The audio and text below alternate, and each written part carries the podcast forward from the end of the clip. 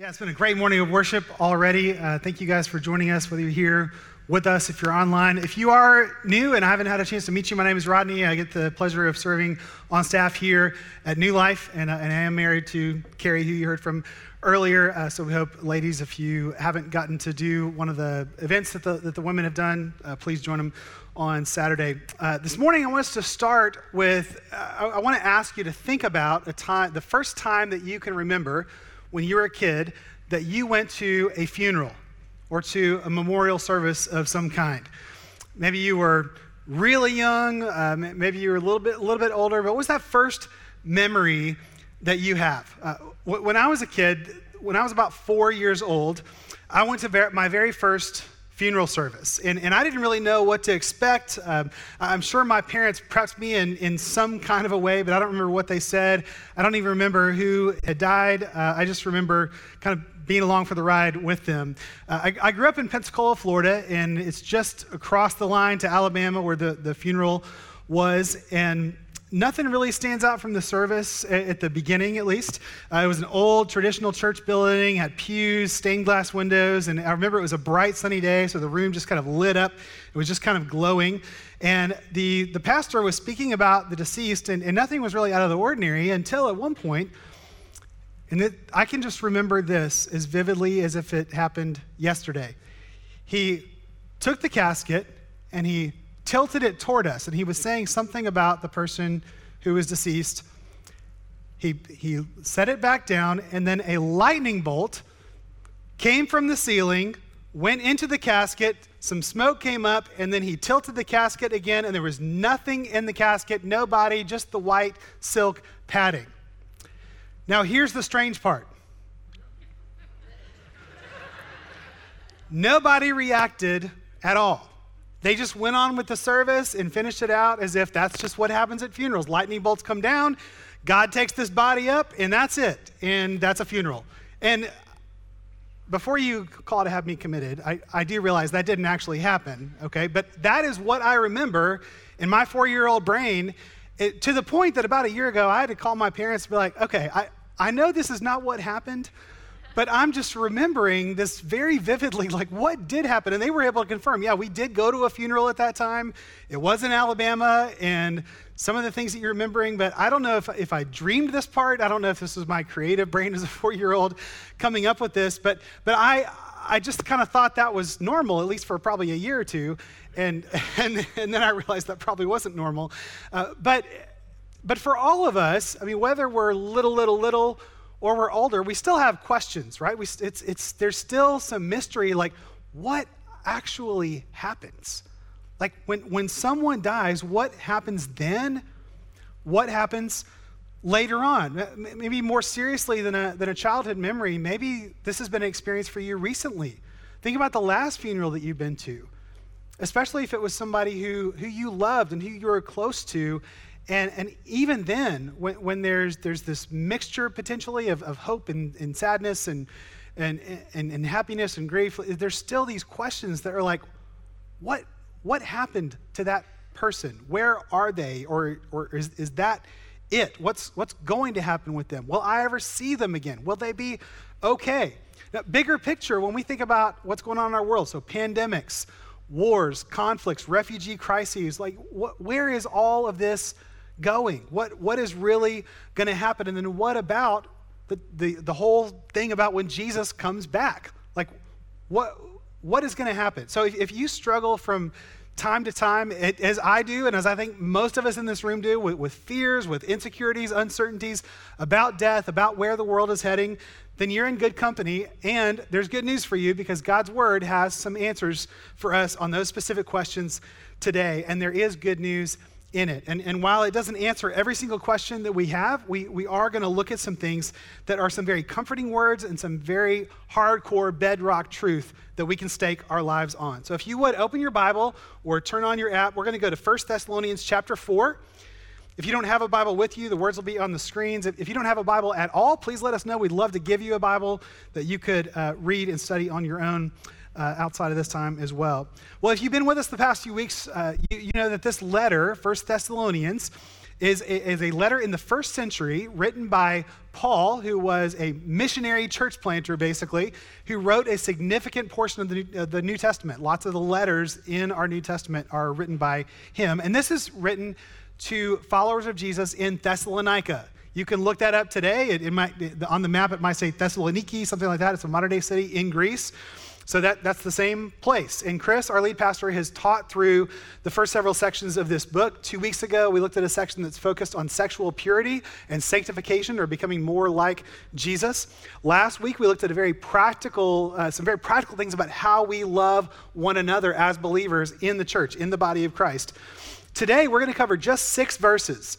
But these verses are very well known and some of the most hotly debated verses in the Bible. And we'll deal with some of that confusion, not all of it, but more than anything else, we're going to ask and answer three questions about death and the second coming of Jesus. Okay? Number one would be how should we grieve? As believers, how should we grieve? That's question number one. Question number two is what should we believe? What should we believe about all these things? Death, second coming, those kinds of things. And then number three, what should we do with end times teaching? So, how should we grieve? What should we believe? And then what should we do with this end times teaching? So that's what we'll focus on today. 1 Thessalonians chapter 4. Let's get started in verse 13. Uh, last time I preached, I introduced you guys to the, the y'all version of the ESV. Uh, so that simply takes the plural, which in, in English, you can be singular or plural. It just, it just takes away that ambiguity and plugs in y'all whenever it's plural, okay? So we'll see what is he saying to the church at large versus just to one person. Verse 13. Paul to the Thessalonian believers, he says, But we do not want y'all to be uninformed, brothers, about those who are asleep, that y'all may not grieve as others, as others do who have no hope. So Paul starts with something that they didn't know. They were uninformed. They had questions, they had doubts, they had fears, just like you and I do at times. And they were specifically concerned about fellow believers who had died. Uh, Chris mentioned last week some of the Thessalonians believed that Jesus was coming back so soon that they had quit their jobs. They, they were just like, this is pointless. I'm just going to sit at home and just kind of wait for him to come.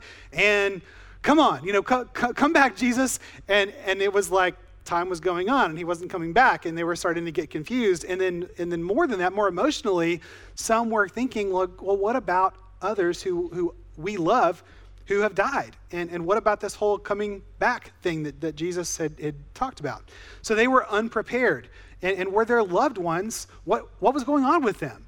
Were were they going to miss out on the second coming were, they just dead and gone and and and that's it i mean if we Ask this question in Asheville today, I'm sure we'd get all kinds of responses from the average person. Uh, same in Thessalonica, they would have had some wild ideas potentially about, uh, uh, about what happens and what, what's going on in uh, the unseen realm. But in the church, we have to have right ideas based on what God has given us in His Word. That's where we get our ideas from. So Paul wants them to know, he doesn't want them to be ignorant of these things. And he wants to, as we'll see, reassure them. He wants to strengthen their hearts in, in this assurance about what's, what's going to happen. And he doesn't want them, on one hand, to be fearful on the other hand, he doesn't want them having wild, crazy ideas that would lead them in a, a not so great direction. Okay? Now, the word sleep in verse 13 ha- has thrown some people off. Uh, this is just simply a common metaphor for death. It's used throughout the New Testament. In, in Greek at this time, it's, it, it's used as a euphemism. It's just a nicer way to say death. The, the other reason that this is used so commonly is if you are in Christ, that it's death is more like sleep. It's more like taking a nap than it is this finality that we associate with death. And so, so this, this word you'll see a lot in the New Testament about death. It'll be called sleep because we have that, that hope. Now, at, at death, the, the, New Testament teaches us, and Paul in uh, both letters to the Corinthians and, and in other places, we can kind of put together that what, what happens is that our bodies may lay, may lay in a grave but we know from those letters that those who are in Christ, their spirit goes directly into his presence. To be absent from the body is to be present with the Lord, he says. So our, our spirits are temporarily, for, for some amount of time, separated at death from our bodies, waiting for our own resurrection and for our renewed eternal bodies, just like Jesus had when he rose from the dead. So that's our hope if we're in Christ, that one day we will wake up, so to speak, out of death, and our spirits will be forever reunited with glorified bodies, just like Jesus after he rose, that, that we won't be these disembodied spirits floating around, and, and that's not what the eternal state will be like, but we'll be with him in these new bodies. Now, a few references. If you want to study this further, uh, we'll put this on the screens.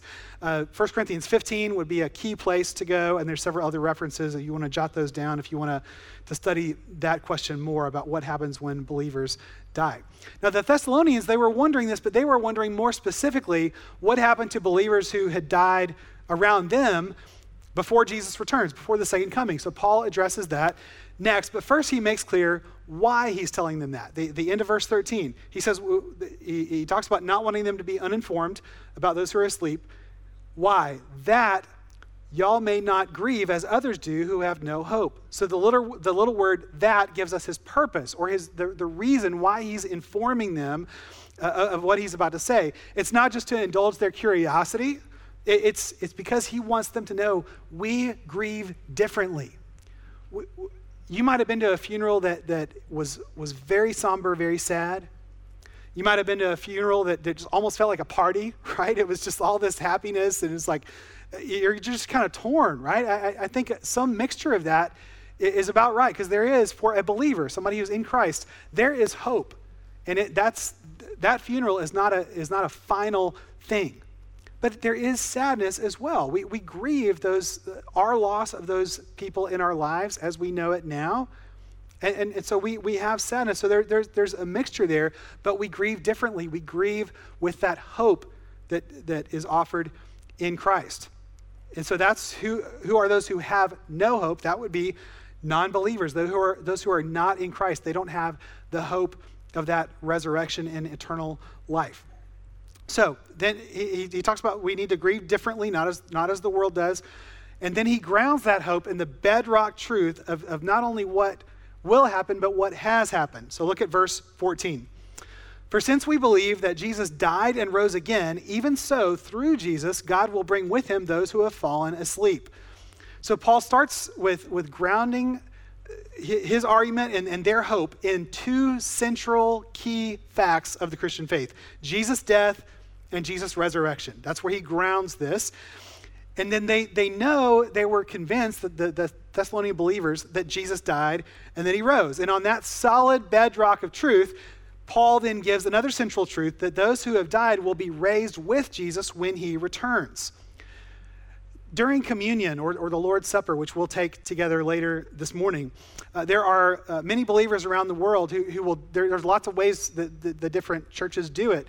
And, and many around the world will, will raise the cup and they will say together, Christ has died, Christ has risen, Christ will come again. And they say that out loud all together as a declaration of their faith and, and their, their, their, their firm belief in what he has done and then their hope in him coming back again.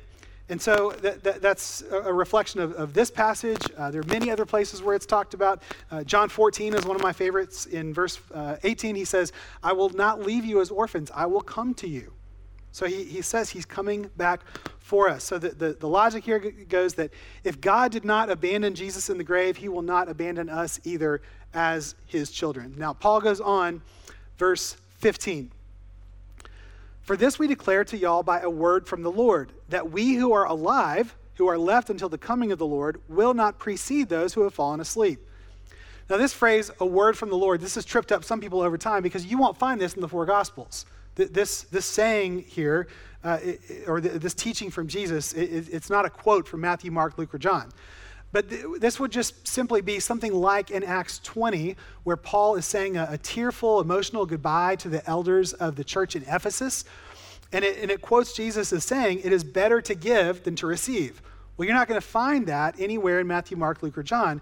But this is a clearly remembered saying of Jesus, even though it's not recorded in the Gospels. And so Paul is bringing that to mind. So it's a similar idea here. Now, what about our loved ones who died? What, what, if, what if we're still here when Jesus comes back. Well, our, our loved ones, they will get to go first, is what is basically what he says when, to meet him when Jesus returns. Now, what, what exactly will happen? This is what it'll look like. Verse 16. For the Lord himself will descend from heaven with a cry of command, with the voice of an archangel, and with the sound of the trumpet of God. These are the exact words we just sang in the song that, that Braylon led us in. Uh, that, that's, this, it comes from this verse right here.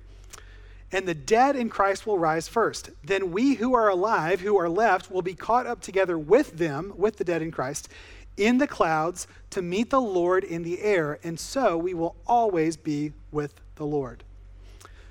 So strap in. We're going to talk a little bit about the second coming of Jesus. Okay? If just for a few minutes, we're going to do just as Paul does here. We're, we're not going to dive into all of the ins and outs, but we're going to hit a few of the key points. Uh, a, a, a, full in time study, that's way beyond the scope of this passage. It's way beyond the scope of the time that we have together. Uh, but we do have an email address for you. We'll put up on the screens that you can email all your questions to um, for, for end times. Okay? Now, if you want to dive into these things more seriously, uh, Matthew 24 would be a great parallel passage to study. Jesus lays out a lot of these things in a little bit more detail.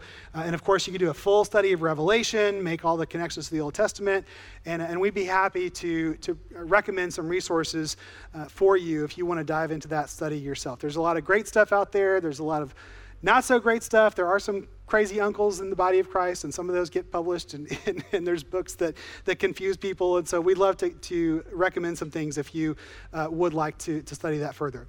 Now, Paul doesn't give us a lot in, in terms of details here, but there, there is uh, a lot in the New Testament about the reality of the second coming. And he even mentions it every chapter in First Thessalonians makes at least one mention of the second coming. So it's a, it's a big emphasis uh, here and, and throughout, the New Testament.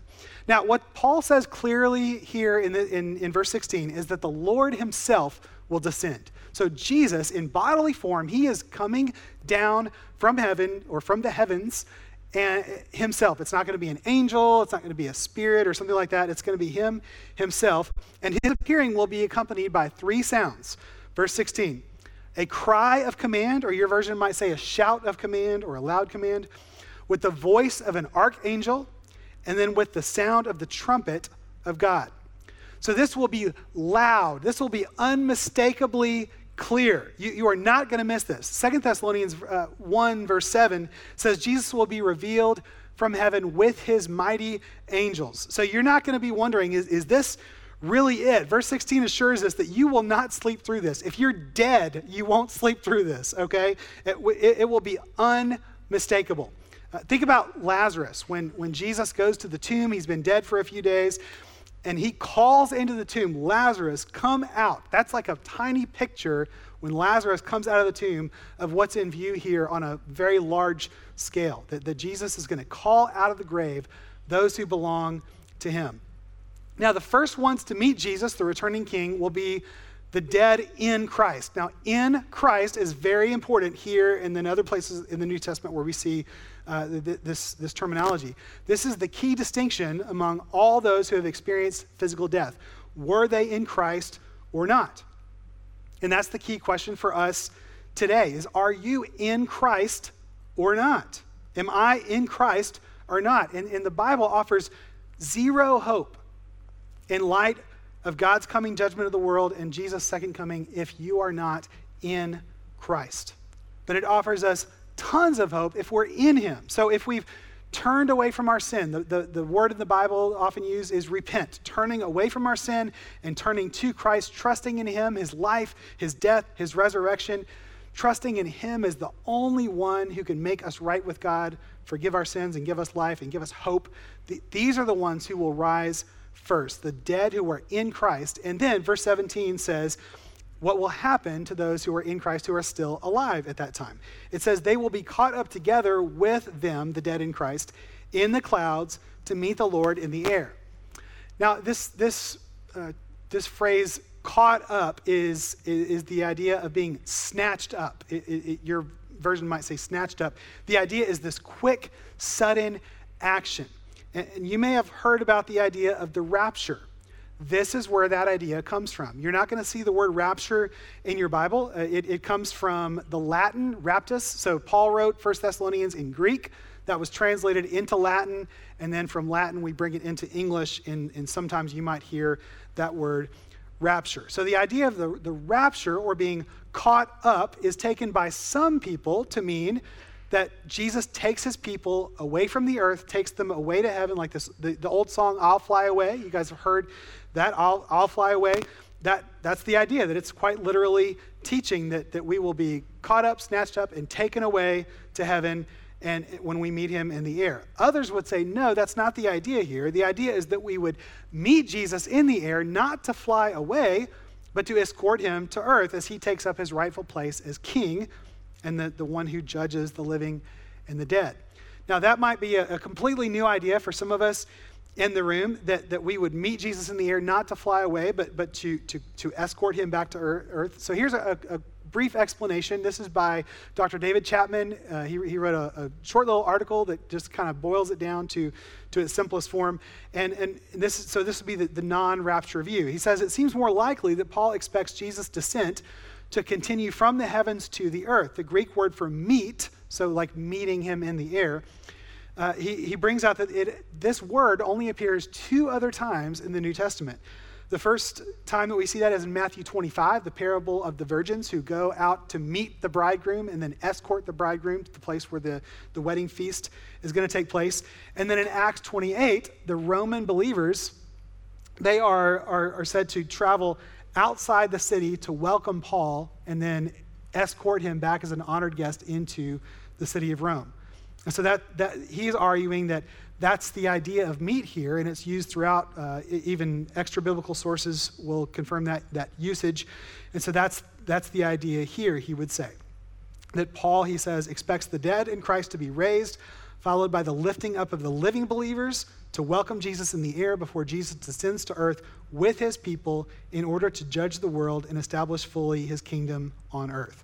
So that gives you an idea of the, the, the rapture view and then the non rapture view. And that's as far as we'll go with, with the rapture specifically this morning. But just so you can see, there are some who believe there is a rapture, there's some who believe there's not a rapture, and they both have biblical reasons for believing what they do. So this would fall in the category of debatable matters. That what is what is not debatable is that Jesus is going to return, the believer that believers would be raised to be with him and, and to have eternal life. And that's what's made clear here in another passages. The, the, the, the part about the rapture debate is something that we, we dialogue about, we discuss. Um, the, the bigger context for that, for the rapture in the second coming, is the issue of the millennium. The millennium. Now, that's a, a big, kind of scary sounding word. It's, it just refers to a 1,000 year period that is taught about in Revelation chapter 20 that says that, that, that, believers will reign with Christ on earth for a thousand years. That's where the, the thousand, that's where the millennium idea comes from. And, and that's, that's what it, it refers to. And we really can't understand the rapture idea without understanding the millennium. Okay, so again, we do not have enough time to dive into all this. Uh, books are written about this, many, many books are written about this. We're going to cover it in two minutes. Okay, so this is just this is just a very high level overview that hopefully we'll, we'll put some pieces together in your mind and we'll set you up if, if you want to further understand these things or further study these on your own. Okay, so depending on how you count, there are four main views of when Christ's second coming happens in the biblical storyline and whether or not there is this thousand year reign or, or millennium on earth. Now, we, we have these handy little diagrams that we'll put on the screens. These are from the ESV Study Bible. If you have that or another study Bible, very likely they will have something like this uh, in your Bible to, to very simply explain things. Uh, there are much more complicated uh, charts if you Google these, these, kinds of things that you can see. We'll look, we'll look, at four very, very shortly. So, premillennialism, or we'll just call it pre mill for short. That's what mill means, millennium. So, pre mill means Jesus returns pre or before the millennium, otherwise known as the thousand year reign of Christ on earth. Okay, so that's why it's called pre millennialism.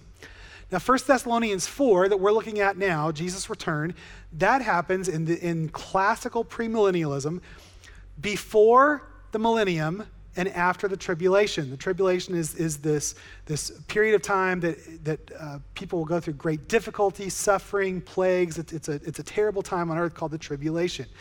So in classical premillennialism, Jesus' return, 1 Corinthians uh, or 1 Thessalonians 4, happens before the millennium and after the tribulation. Okay? So there's not really a rapture in this view. Believers are immediately caught up with Christ as he returns. They come to earth, and that ushers in the thousand year reign of Christ. And then the chair in this diagram and the other ones that are, that are coming, uh, that signifies the final judgment. Okay? Now, that's the first one. Second one, pre tribulational premillennialism. Okay, that'll be a fun one to, to use with a friend uh, this week. If you, a lot of people people will call this pre-trib and pre-mill, just for short. But it's a mouthful. Here's what, here's what that means. It's a variation on the last one, but this is the one of the four views where the rapture idea comes in. That Christ comes before the millennium. He raptures the church. He takes them away. He snatches them away. They fly away before the tribulation comes and then returns for the thousand year reign. Now, the variation on this would be that the, the, um, the rapture happens after the tribulation or the rapture ha- happens in the middle of the tribulation. So the mid trib, post trib, if you've ever heard those terms, that's where this comes into play. So there's different variations on this view, okay? So those are the first two views classical premillennialism, pre trib, pre mill, okay? And then the next two are much simpler, okay? Next two are much simpler. Post millennialism, post mill, this is Jesus returns post or after the millennium. There, there's no rapture, it doesn't apply here. Everything happens at once. 1 Thessalonians 4, the return of Christ, the final judgment, it all happens right there together at the end of the thousand year reign or, or the millennium. Okay? That's post millennialism. And then finally, amillennialism. Amil, so ah meaning no or not. Okay, there, there is no millennium. Uh, this one's also very simple. The, the, that's the big difference is there is no millennium in this view. Well, how can they say that if it's in Revelation 20, plain as day?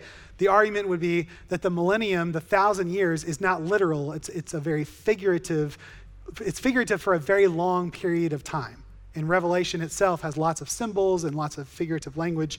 Uh, so that's why they would say, well, there's no actual 1,000 years. It's a very long time.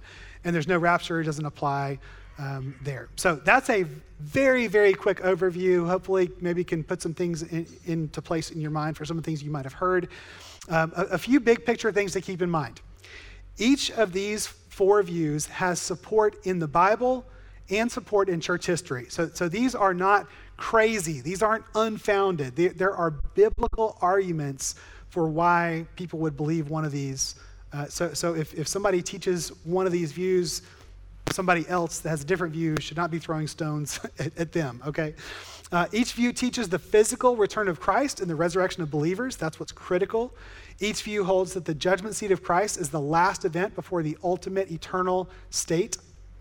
So these are things that we should study, discuss together, uh, but they shouldn't divide us. They, they, should be good things to dig into God's word together and, and, and, and to see what he has revealed and to stop where he hasn't revealed um, but they shouldn't divide us.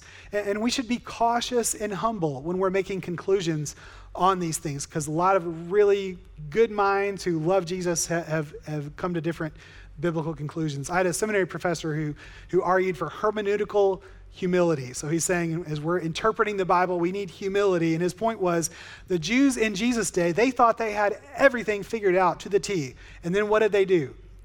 They crucified the Messiah who was come to save the whole world right? So we, we just need to be humble that if we think we have all this figured out, maybe there's, maybe there's something that we're missing, okay? Um, so let, let's be charitable in these things. It does not mean that they're unimportant. It doesn't mean we shouldn't study them. It does mean that we should honor those who are making a faithful biblical effort to, to interpret and if, if we disagree with them. It's not in the same category as Jesus rose from the dead or the Trinity or salvation by grace through faith. Those are what we would call first order doctrines closed handed issues. This would be an example of a second order doctrine, an open handed issue that we might have a conclusion about, but that we wouldn't uh, argue about. What do we believe as a church? Here's our answer at New Life. Okay, this is from our core beliefs. You can find this online or in the Journey 201 material.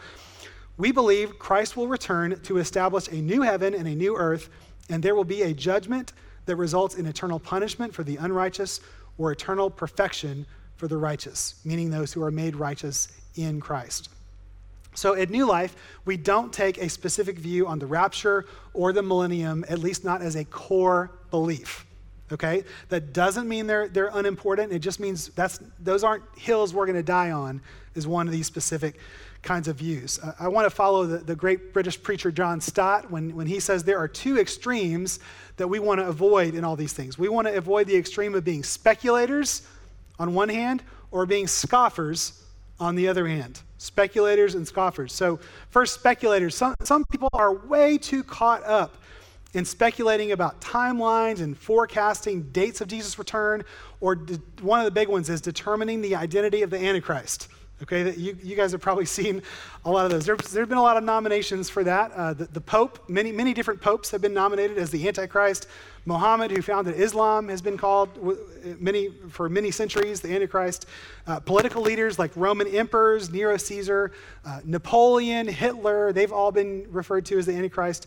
Uh, one of the ones closer to our day, I remember as a kid that uh, Gorbachev was, was named, he's the Antichrist. And, and this poor guy, a leader in the USSR, modern day Russia, uh, he had this unfortunate birthmark on his forehead that was referred to as the mark of the beast right? And so the, there were books and articles and, uh, and, and, arguments about, uh, you know, that he's the Antichrist. The American president, nearly every president since FDR has had a case made against him that he is the Antichrist for one reason or another. So, th- so there has been no shortage of, of, speculators on this or when the end times will come. Uh, I was talking with, with, Mike Van Gilder after the first service, and uh, he reminded me of uh, a book that was entitled 88 Reasons Jesus is Coming Back in 1988.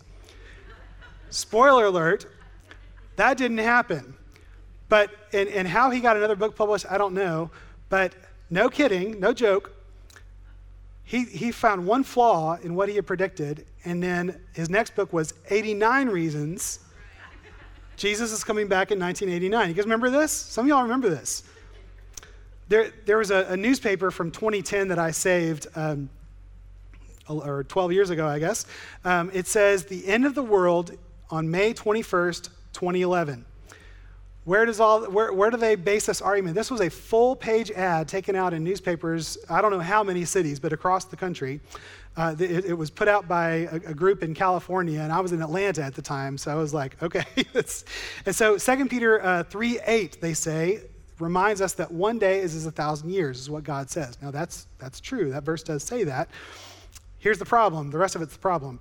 They said, Therefore, when God told Noah there were seven days to escape worldwide destruction, he was also telling the world there would be exactly 7,000 years, in parentheses, one day is as 1,000 years, to escape the wrath of God that would come when he destroys the world on Judgment Day.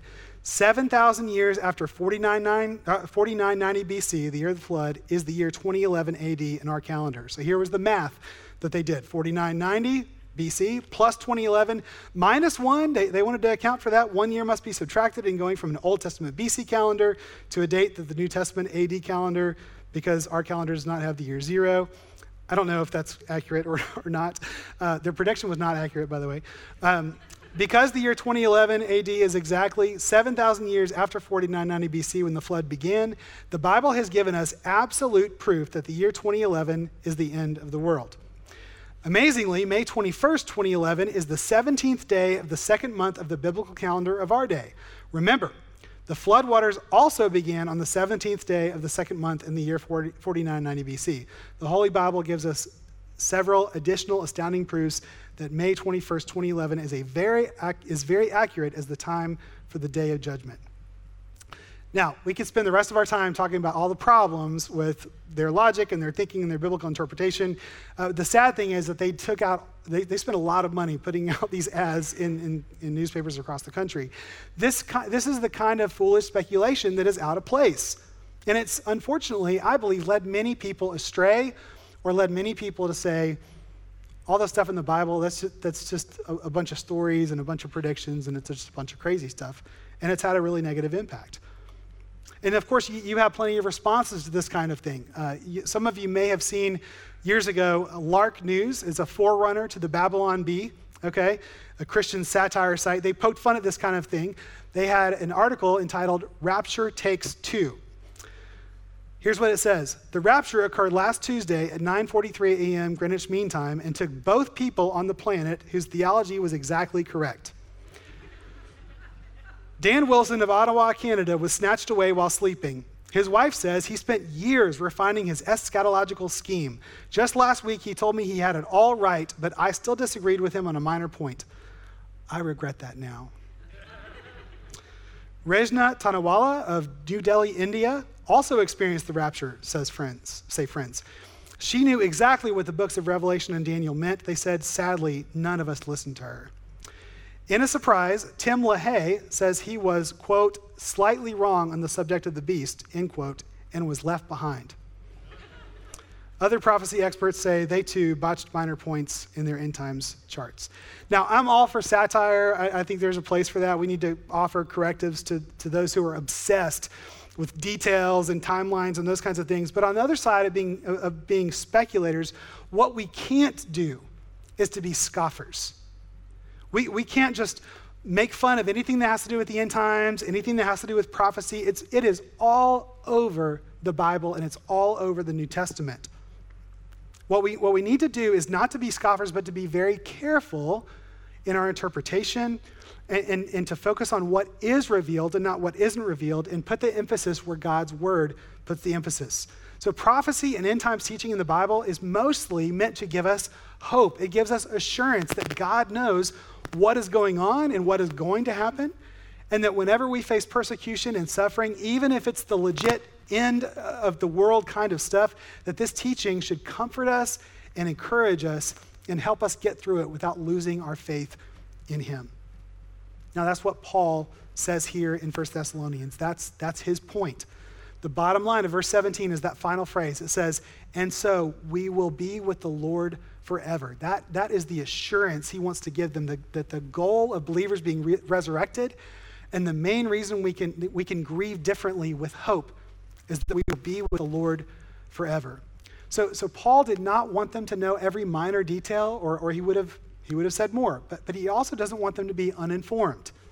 He reassures them Jesus will certainly return, and he will take us to be, to be with him, himself and to be with him forever. So Paul finishes this section of the letter with, with one main application, and it's a great application for us, just like it was the believers in Thessalonica verse 18, he says, Therefore, encourage one another with these words.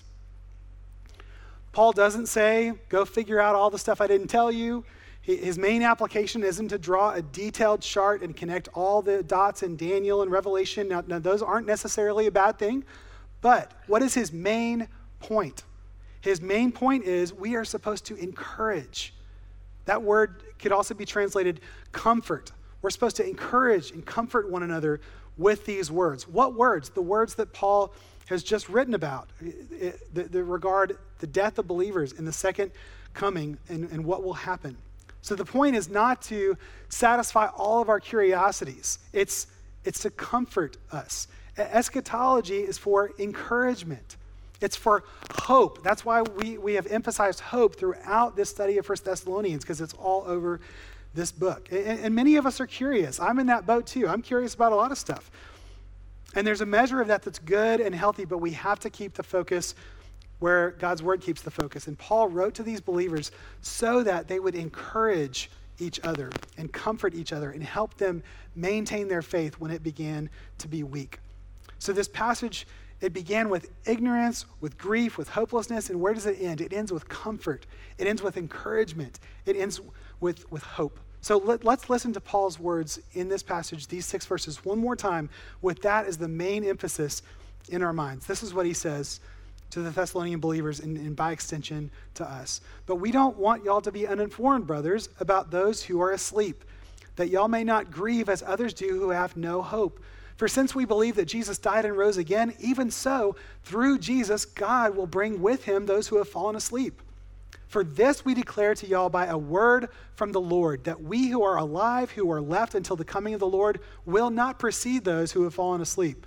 For the Lord himself will descend from heaven with a cry of command, with the voice of an archangel, and with the sound of the trumpet of God, and the dead in Christ will rise first. Then we who are alive, who are left, will be caught up together with them in the clouds to meet the Lord in the air, and so we will always be with the Lord. Therefore, encourage one another with these words. We started with, with three main questions.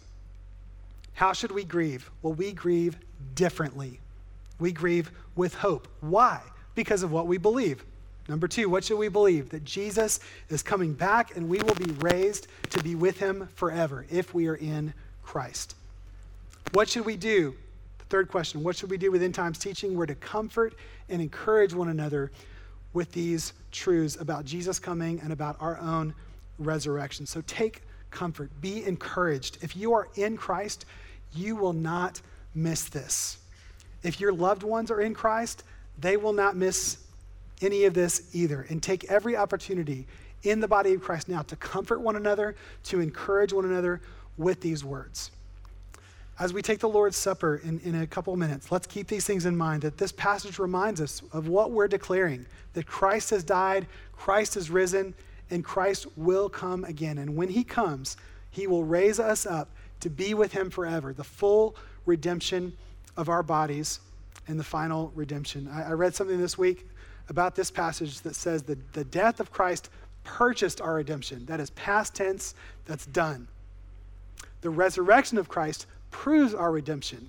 Again, past tense, done. I think we could add to that that the return of Christ will complete our redemption, that we wait for a hopeful, with a hopeful expectation, and we wait in faith in what God has promised. And we declare that faith in unity together as we take communion together. So Chris is going to come and lead us in that. I'll pray for us, and then we'll celebrate the Lord's Supper together. Let's pray. Father, we thank you for these words in 1 Thessalonians. We thank you for the believers who, um, who ask these questions, and we thank you for uh, giving us the, the hope and the reassurance of your word that, that just as you have promised that Christ is coming back and that we have a hope in an eternal future that is as sure as Jesus' life and death and resurrection. And we thank you for that, and we ask you for, for each one of us here uh, that you would meet us in the place where we need. If, if it's to be in Christ, if it's to be encouraged about that we already are in Christ and what you have promised, we ask that you would encourage our hearts and strengthen our faith as we celebrate this together this morning.